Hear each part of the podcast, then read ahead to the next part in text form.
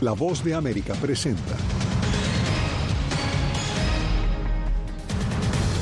Estados Unidos libera a Alex Saab a cambio de todos los estadounidenses presos en Venezuela. Cobertura en equipo de La Voz de América desde Washington y Caracas. Campaña a la presidencia de Donald Trump llevará a Corte Suprema de Estados Unidos su exclusión de la boleta electoral en Colorado. Además, Consejo de Seguridad de la ONU continúa negociando texto de resolución sobre Gaza. Y el presidente de México busca impugnar la reciente ley migratoria firmada por el gobernador de Texas.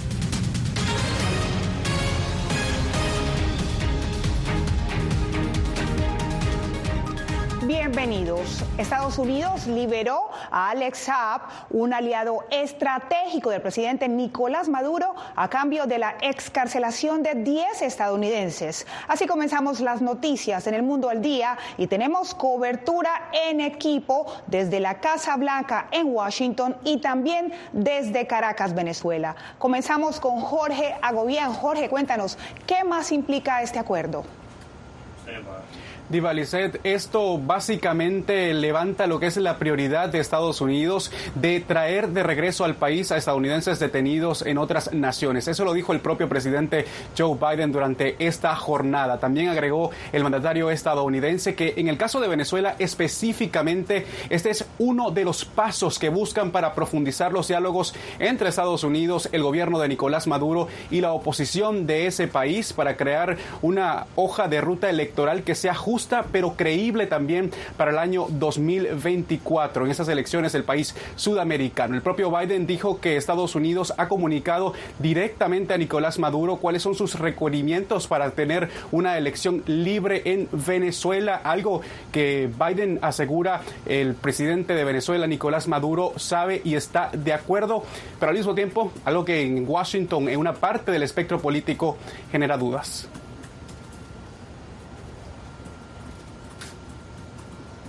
El presidente Joe Biden se refirió de esta manera al acuerdo en marcha.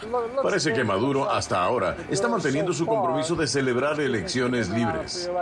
De los 10 estadounidenses liberados por el gobierno de Venezuela, seis habrían estado tras las rejas injustamente, como sostiene la Casa Blanca. Con la excarcelación, Caracas habría entregado a todos los ciudadanos estadounidenses que mantenía en prisión. Otros 20 venezolanos considerados presos políticos fueron excarcelados como parte del acuerdo. El anuncio ocurrió tras meses de negociaciones entre Washington y Caracas, según han indicado fuentes de la administración Biden a la voz de América. A cambio, el presidente Biden entregó a Alex Saab, utilizando su poder de clemencia presidencial. Saab fue extraditado a Estados Unidos en 2020 y acusado de lavado de dinero ligado al gobierno de Nicolás Maduro, un caso judicial inconcluso en una corte de Miami, que ahora fue oficialmente cerrado.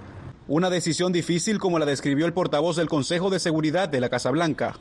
Él nunca tomará una decisión que vaya a ser perjudicial para nuestros intereses de seguridad nacional, pero no tendrá miedo de tomar decisiones que podrían resultar difíciles, tal vez un poco difíciles de aceptar al principio. Saab es una figura protegida por el gobierno de Caracas que fungió como doble informante de la DEA. Su libertad es considerada una victoria para Nicolás Maduro, que abogó durante meses por su liberación. El anuncio de este miércoles llega luego de que Washington suavizara sus sanciones energéticas a Caracas en octubre tras un acuerdo firmado entre el gobierno y la oposición venezolana para dar paso hacia la celebración de elecciones justas en 2024. Desde entonces, la Casa Blanca exigió la liberación de estadounidenses y venezolanos encarcelados, así como la habilitación de la candidata opositora María Corina Machado también ha sido una prioridad cuando se trata de Venezuela y queremos asegurarnos de que nuestros compatriotas estadounidenses sean liberados. También nos centramos en los presos políticos en Venezuela y tratamos de garantizar su liberación. El gobierno de Maduro mantiene encarcelados a unos 300 venezolanos por razones políticas. Ahora bien, la decisión de intercambiar a Alex Saab por estadounidenses ha sido duramente criticada por legisladores del Partido Republicano opositor a Biden e incluso por algunos líderes del partido de gobierno, entre ellos Robert Menéndez, el senador. También un coro de legisladores republicanos ha dicho que este es un grave error y que es una prueba de apaciguamiento al gobierno socialista de Caracas. Gracias a Jorge Agobián y desde Washington pasamos a Caracas con Adriana Núñez Rabascal. Adriana, hasta ahora se conoce que el gobierno de Venezuela liberó a 13 presos por razones políticas, que incluye a seis sindicalistas que tras protestar por aumentos salariales llevaban año y medio encarcelados. ¿Ya se pronunció el presidente Nicolás Maduro, Adriana? Sí, pasadas las cuatro y media de la tarde, hora local, incluso el presidente Nicolás Maduro recibió en el Palacio de Miraflores, sede del gobierno nacional, a Alex Saab, este contratista del Estado venezolano, quien estaba señalado por lavado de dinero en los Estados Unidos. Para Maduro, la prisión de Alex Saab fue un secuestro, pues incluso ha dicho que fue torturado. También fue recibido en el Aeropuerto Internacional de Maiquetía por la primera dama Silvia Flores y en este momento está reunido con el Consejo de Gobierno Nacional. Escuchamos lo que dijo Maduro. Quiero darle la bienvenida a este hombre valiente, patriota, que resistió 1280 días, 40 meses las condiciones más adversas, más dolorosas de secuestro, cárceles inmundas, tortura física, Todavía se está esperando cuál será el resto de los liberados en Venezuela, porque tal y como lo lo dijo Jorge, son un total de 20 y apenas hasta este momento tenemos confirmación de unos 13, entre ellos los seis sindicalistas. Veamos. Venezuela libre y democrática. Nos falta mucho, son 274 presos. Tenemos que seguir luchando por lo que falta. Los sindicalistas liberados habían sido condenados a 16 años de prisión, acusados de conspiración y asociación para delinquir, luego de organizar manifestaciones para exigir aumentos salariales. Ah, feliz, feliz, pero también triste. Hay muchos presos políticos en peores condiciones que nosotros. Los seis liberados permanecieron un año y medio en prisión. La excarcelación fue para ellos una sorpresa, pues jamás fueron informados de que su caso formaba parte de las negociaciones entre los gobiernos de Venezuela y Estados Unidos. Tuvimos una cárcel injusta, una cárcel que eh, melló nuestro cuerpo, algo de nuestra mente también, pero jamás nuestra esperanza de que Venezuela siguiera libre. Entre los liberados este miércoles también figuran Roberto Abdul, detenido por supuesto boicot contra el referendo por el Esequibo, y Guillermo Zárraga, técnico de PDVSA, acusado de ser colaborador de un supuesto plan estadounidense para sabotear la industria petrolera local. Y otra cosa que se sigue esperando en Venezuela es que el Tribunal Supremo de Justicia se pronuncie sobre la inhabilitación de la candidata opositora María Corina Machado, pues los negociadores creen que posiblemente podría venir una decisión luego de este paquete, no solo de liberación de sanciones, sino también este nuevo paso que ha dado el gobierno de los Estados Unidos en entregar a Alex Saab a la justicia venezolana o, en resumidas cuentas, enviarlo hacia Caracas. ¿Cómo quedará la inhabilitación de María Corina Machado? Es una pregunta que aún no tiene respuesta y está en manos del Tribunal Supremo. Gracias a Adriana Núñez Rabascal en Caracas y por supuesto a Jorge Agobián en esta cobertura en Voz de América. Seguiremos, seguiremos al tanto de esta noticia. Y recuerde que la ampliación de esta y otras noticias usted las puede encontrar en nuestra página web vozdeamerica.com. Si tiene celular a la mano, lo invitamos a que escanee el código que está viendo en pantalla y así pueda ingresar fácil y rápidamente a nuestro portal web. Y pasamos a Colorado porque la Corte Suprema en ese estado ordenó remover la candidatura presidencial de Donald Trump de la boleta electoral. El equipo del exmandatario aseguró que apelará a esta decisión. Para ampliar esta noticia nos acompaña nuestro corresponsal Jaime Moreno. Jaime, ¿cuáles fueron las bases de la Corte Suprema de Colorado para eliminar la candidatura de Trump? Se basó en una enmienda de la Constitución de hace 156 años que prohíbe ocupar cargos federales a quienes hayan participado en una insurrección o rebelión. La Corte de Colorado le dio la razón a un grupo de votantes que argumentaron que Trump había participado de una rebelión el 6 de enero de 2021 para frenar la certificación de la victoria electoral de Joe Biden y que por lo tanto debía ser inhabilitado del proceso electoral.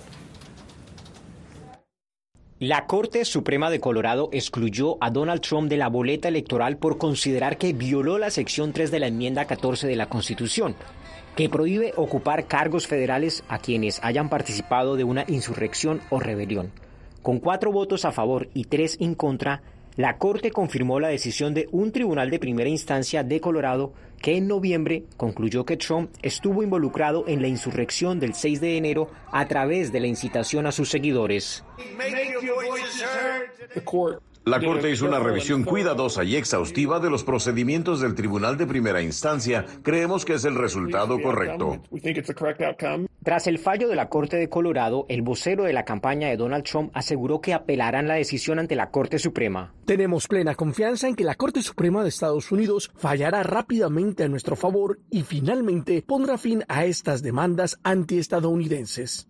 Si la Corte Suprema decide pronunciarse sobre el caso de Colorado, se espera que ponga fin a una apasionada controversia constitucional y clarifique si la inhabilidad para ocupar cargos federales por insurrección también aplica para la presidencia de Estados Unidos. El capítulo 3 de la enmienda 14 no lo dice explícitamente y fue escrito hace 156 años después de la Guerra Civil para evitar que los secesionistas regresaran a cargos gubernamentales. En su fallo, la misma Corte de Colorado reconoce la complejidad del caso. Somos conscientes de que viajamos en territorio inexplorado y que este caso presenta varios problemas de primera impresión. Desde un evento de campaña en Iowa, Trump se pronunció. Joe Biden y los lunáticos de izquierda radical están desesperados por frenarnos de cualquier forma. Él ciertamente apoyó una insurrección, no hay ninguna duda al respecto. Cero. Todos los siete jueces del Tribunal de Colorado fueron nominados por gobernadores demócratas. Sin embargo, la apelación que definiría el futuro de la candidatura de Trump en Colorado, con implicaciones para otros estados, será ante la Corte Suprema de Estados Unidos, en la que seis de los nueve jueces son de tendencia conservadora y tres de ellos fueron nominados por el propio Donald Trump cuando fue presidente. Diva.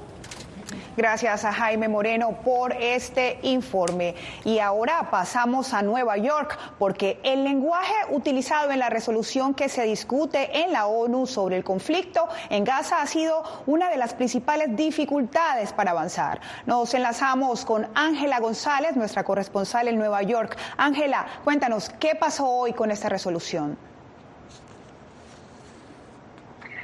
Divalicet, los miembros del Consejo de Seguridad han trabajado largas horas, así lo dijo la embajadora de los Emiratos Árabes Unidos ante la ONU, y esto para llegar a un acuerdo, a una resolución que dice ella está confiada en que se implementará. Sin embargo, el texto presentado por su país pues se ha enfrascado justamente en lo que acabas de mencionar, en el lenguaje utilizado, si se debe llamar un cese al fuego bilateral, si se debe llamar un cese al fuego sostenido o un fin de la violencia inmediata o también desescalar los bombardeos. Pero escuchemos lo que dijo la embajadora más temprano sobre esta jornada donde de nueva cuenta la votación tuvo que ser aplazada. Creo que todo el mundo quiere ver una resolución que tenga impacto y que sea implementable sobre el terreno, y hay algunas discusiones en curso sobre cómo hacer eso posible. La diplomacia lleva tiempo, significa que las conversaciones evolucionan y las partes están prestando atención en los niveles más altos de los que tienen influencia sobre esto. La embajadora también agregó que si esta resolución no es adoptada, que en este caso depende de la decisión de Estados Unidos, que ya la vetó las semanas pasadas, pues que su país está dispuesto a seguir trabajando para alcanzar acuerdos y acciones por parte de este organismo ante el conflicto de Gaza. Ella también agregó que las conversaciones que se adelantan en el Cairo por parte de Israel y jamás mediadas por Qatar no influyeron en la demora de la votación. Ahora se espera que este jueves el Consejo de Seguridad se reúna de nueva cuenta y tal vez poder conocer si adoptará o no esta resolución tan esperada. Divalicet. Gracias a Ángela González en vivo y en directo desde Nueva York. Y precisamente la ONU busca, mientras la ONU busca un cese al fuego a través de un diálogo internacional a casi 10 semanas de guerra en el terreno, Israel y el grupo militante palestino Hamas se acercan a través de intermediarios para entablar nuevas negociaciones que podrían llevar a un nuevo alto al fuego y a la liberación de más rehenes en Gaza. Pilar Cebrián nos amplía.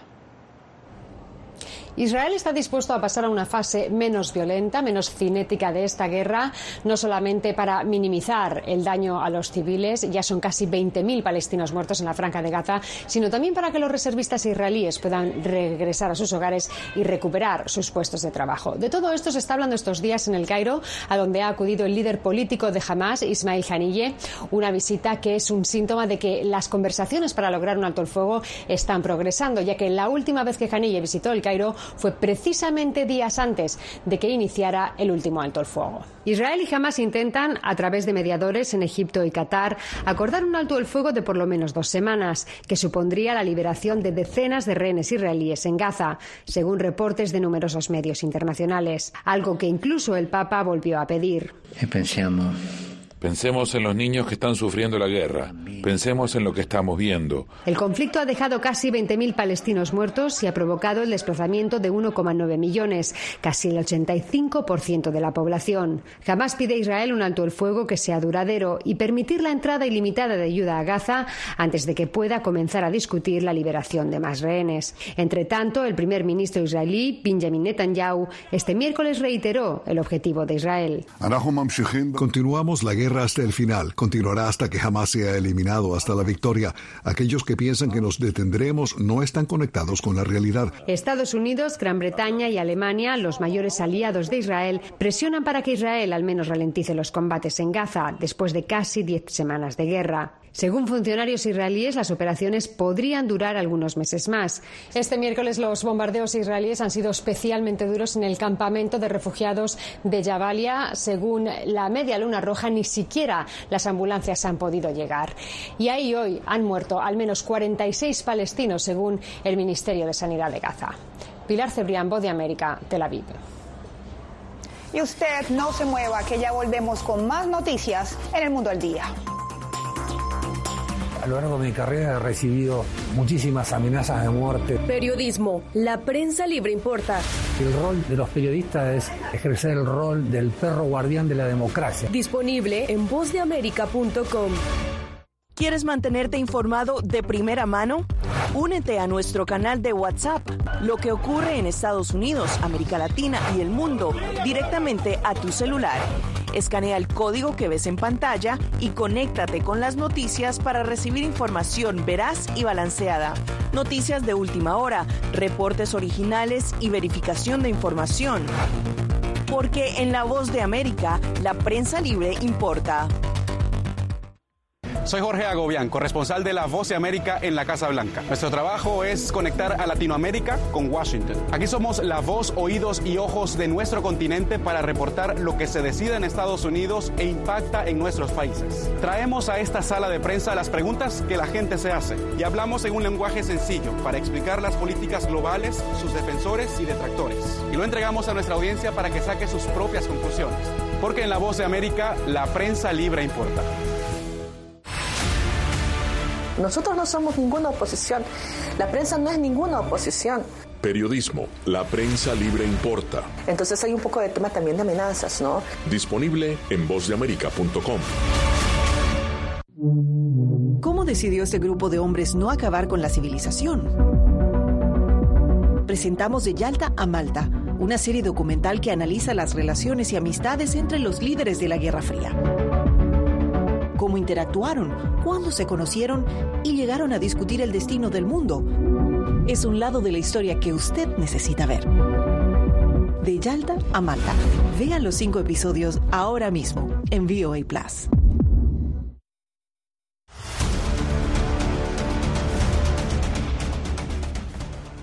México inició trámites para impugnar una ley firmada recientemente por el gobernador de Texas que permite a la policía detener a migrantes. Desde Ciudad de México, Anareli Palomares nos reporta que el mandatario Andrés Manuel López Obrador la calificó de inhumana y politiquera. Total rechazo causó en México la ley promulgada por Texas que autoriza a la policía a detener migrantes y otorga a los jueces locales autoridad para deportarlos. El presidente de México calificó a Greg Abbott de señor de malas entrañas, malo de Malolandia, y pronosticó que su estrategia no le va a funcionar. No va a ganar nada, al contrario, va a perder simpatías, porque en Texas hay muchos mexicanos, muchos migrantes. Y poner todo el sistema en contra de los migrantes, dice esta analista, está en función de las próximas elecciones me parece que no podemos desvincular estas acciones de la campaña eh, republicana. Usueta también considera que detener a personas migrantes por su apariencia física es violatorio de los derechos humanos las personas que son detenidas y que no pueden comprobar su estatus legal pueden ser deportadas de manera inmediata sin eh, ningún proceso y sin darles oportunidad de solicitar asilo o alguna protección de carácter internacional. Del otro lado, en Coahuila, las autoridades reportan un aumento del flujo de personas de octubre a la fecha. Y en el caso de Piedras Negras, la cifra se incrementa hasta 121.500 migrantes. Para las organizaciones de migrantes, lo peor es que las medidas pueden llevar a que las personas tomen mayores riesgos y se dispare el número de muertes en la frontera. Anareli Palomares, Voz de América, México. Autoridades colombianas ubican a las familias de dos niños africanos abandonados en el aeropuerto de Bogotá. Detalles al volver.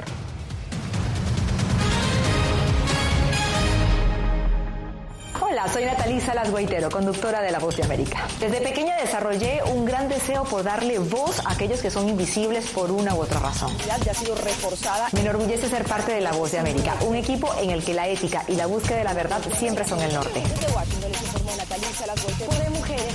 Ser periodista es una gran responsabilidad porque somos defensores de principios de libertad y para mantenerlos, la prensa libre importa.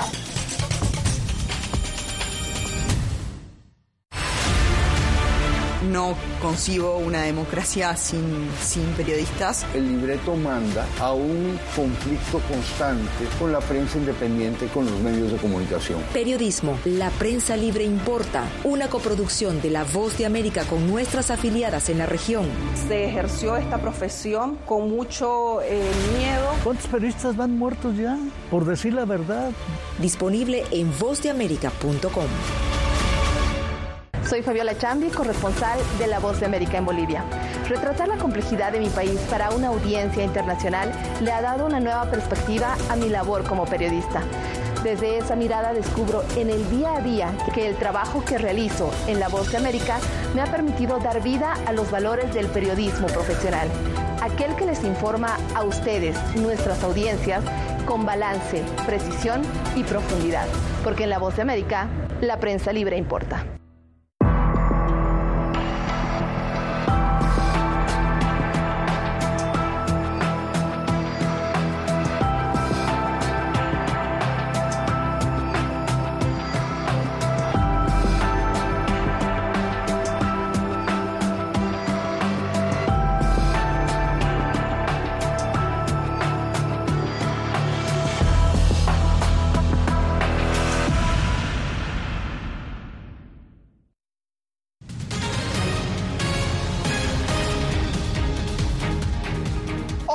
Misioneros evangélicos en Nicaragua fueron arrestados por el gobierno de Daniel Ortega por presunto lavado de dinero, por lo que ahora organizaciones de derechos humanos denuncian un recrudecimiento de la persecución religiosa. Donaldo Hernández tiene los detalles.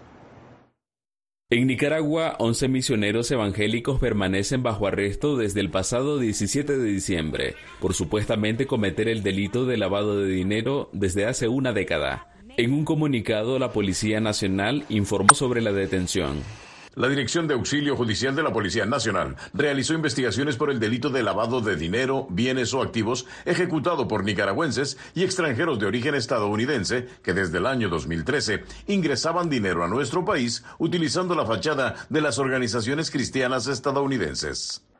Organismos de derechos humanos como el colectivo Nicaragua Nunca Más consideran que la detención de los 11 misioneros forma parte de la persecución religiosa que inició con la Iglesia Católica y que se extiende a la Iglesia Evangélica. La iglesia evangélica no han escapado de la persecución, es decir, lo que el régimen no controla está dispuesto a cancelarlo, a, apresarlo y, en este caso también a, someter a, a las personas detenidas a una verdadera incomunicación, a una verdadera desaparición. Activistas religiosos critican que durante la última década la Policía Nacional ha acompañado a los 11 misioneros en su labor evangelística, como se refleja en fotografías de medios oficialistas. Esto no es contra nosotros los católicos ni contra los evangélicos, sino es contra los cristianos.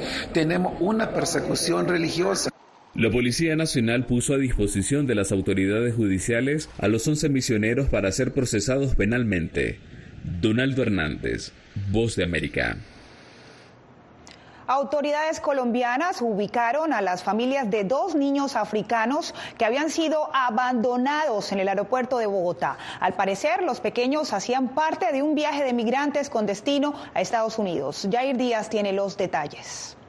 Estamos haciendo todas las verificaciones y con ello prever para los próximos días un proceso de reunificación familiar. De esta manera, el Instituto Colombiano de Bienestar Familiar confirmó que ubicaron a las familias de los dos niños guineanos de 8 y 13 años que fueron abandonados en el aeropuerto El Dorado de Bogotá ya logramos un contacto con sus padres, con su madre y pudieron establecer contacto mediante videollamada. Los menores se encontraban deambulando desde el pasado 7 de diciembre en la terminal aérea y, según autoridades, hacían parte de un grupo de migrantes que hicieron escala en Colombia para seguir su ruta hacia Centroamérica. Hemos oficiado a Migración Colombia a fin de que nos rinda informe sobre la verificación y control migratorio que se efectuó a los documentos con los cuales se hizo ingreso por parte de estos menores de edad. Según Migración Colombia, se acordó crear un nuevo protocolo para proteger los derechos de los menores de edad migrantes en tránsito por los aeropuertos del país, para hacer la rigurosa revisión de los documentos presentados y la relación de parentesco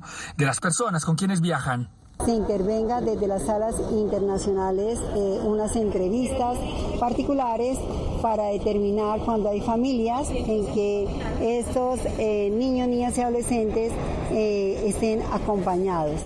Las autoridades dicen que en grupos un promedio de 200 migrantes africanos llegan diariamente a Colombia para seguir su ruta hacia Estados Unidos. Jair Díaz, Voz de América, Bogotá. En minutos, más noticias en el mundo al día.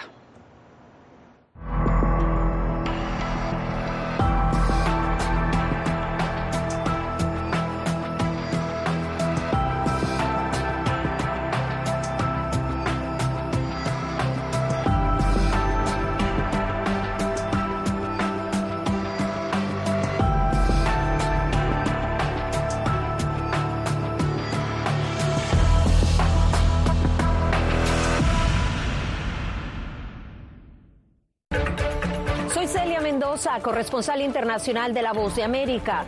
Desde que me uní a este equipo de profesionales hace más de una década, he tenido la oportunidad de descubrir un mundo de noticias que comparto con ustedes. La Voz de América habló con el director. Porque siempre estoy en el lugar de los hechos, entregando información veraz, clara y precisa, manteniendo nuestro compromiso periodístico, porque en La Voz de América la prensa libre importa.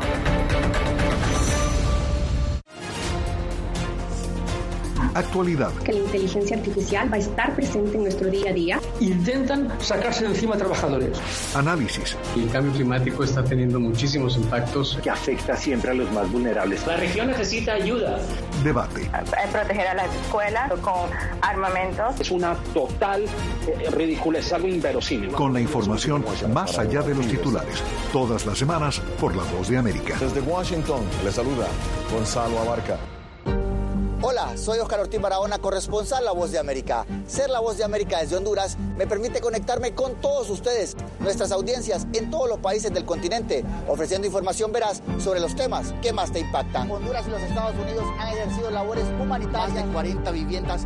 Desde perspectivas humanas y con base en hechos, te informamos para que seas tú quien formes tu propia opinión, porque La Voz de América, la prensa libre, importa.